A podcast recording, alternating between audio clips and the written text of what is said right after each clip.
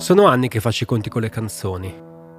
È da quando sono ragazzo che a volte mi capita di incastrarmi dentro un pezzo. È come se mi prendessi in ostaggio e il costo del riscatto sia capire come è costruito. Quali sono gli accordi, di cosa parla il testo, certo, ma anche cosa fa il basso e perché c'è uno strumento invece di un altro. La canzone mi suona nelle orecchie senza sosta, a volte per giorni. Alcune canzoni mi hanno ossessionato. Ho ascoltato Holocene di Bon Iver 437 volte in un mese. Simple Twist of Fate di Bob Dylan torna spesso a farmi visita, come un malinconico sogno ricorrente. L'attacco della solo di chitarra in Shine On You Crazy Diamond dei Pink Floyd mi uccide ancora oggi, ogni volta che l'ascolto. Ecco, ci ho messo un po' di anni a capirlo, ma se ci pensate bene anche voi, le canzoni sono come le case.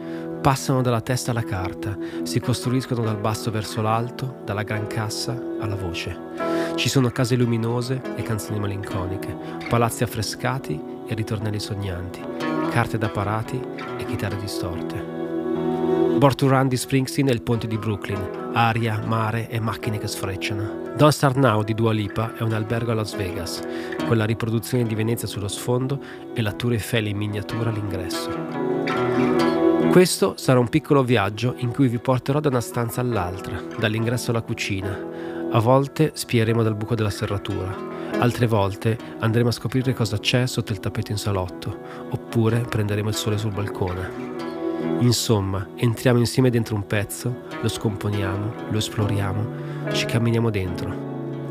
Questo è architettura di una canzone.